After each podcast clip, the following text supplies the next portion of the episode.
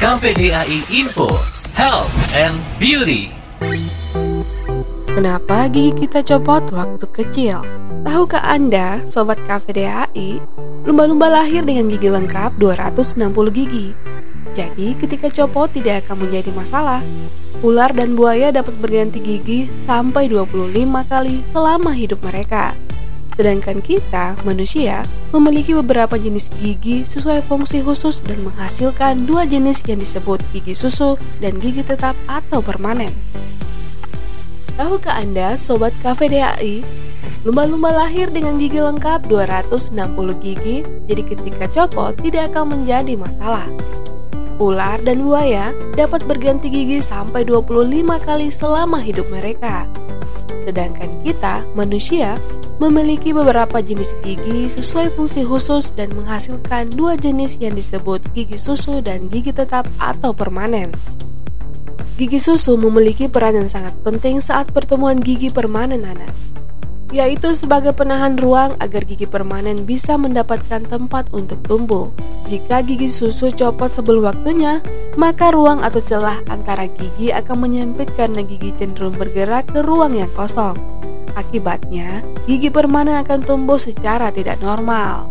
Faktanya, gigi susu dan permanen kita sudah mulai berkembang sejak dalam kandungan. Sejak bulan kedua usia embrio, dua gigi ini terbentuk di bagian dalam gusi. Kemudian, akar mereka tumbuh dan memanjang sampai munculnya gigi pertama, sekitar enam bulan setelah bayi lahir. Ini menandakan sistem pencernaan bayi siap menyerap makanan padat melengkapi susu ibu. Permulaan inilah yang menjadi sumber nama gigi susu. Selanjutnya, menurut ahli dalam Stanford Children Health, gigi susu ini akan tumbuh setiap bulannya sejak gigi pertama muncul. Dan ketika si kecil sudah mencapai usia 3 tahun, biasanya gigi susunya sudah lengkap 20 biji. Yang mesti diingat sobat, Gigi susu ini pada akhirnya juga akan tanggal atau copot satu persatu ketika usia antara 6 hingga 7 tahun. Tanggalnya gigi susu ini dimulai dari gigi susu seri dan disusul dengan gigi taring hingga geraham. Gigi susu tanggal agar dapat memberi tempat untuk gigi tetap. Waktu tumbuhnya gigi tetap yang pertama bisa berbeda-beda pada tiap anak. Umumnya, gigi permanen pertama anak muncul di usia 6 hingga 7 tahun. Sobat KVDAI, kekokohan gigi susu dan permanen bisa dibilang sangat berbeda. Gigi permanen memiliki enamel yang lebih tebal ketimbang gigi susu. Enamel ini merupakan permukaan terluar pada gigi dan berguna untuk melindungi gigi dari kerusakan.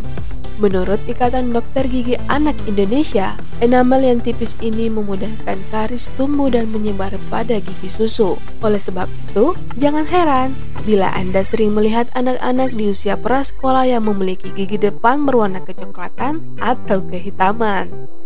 Agar gigi Anda dan si kecil tetap sehat dan kuat, jangan lupa untuk menjaga kesehatan gigi dengan rajin menggosok gigi dan selalu periksa tiap 6 bulan sekali ya. Informasi ini dipersembahkan oleh KVDAI Regional 4 Wilayah Indonesia Tengah, Timur, dan Luar Negeri.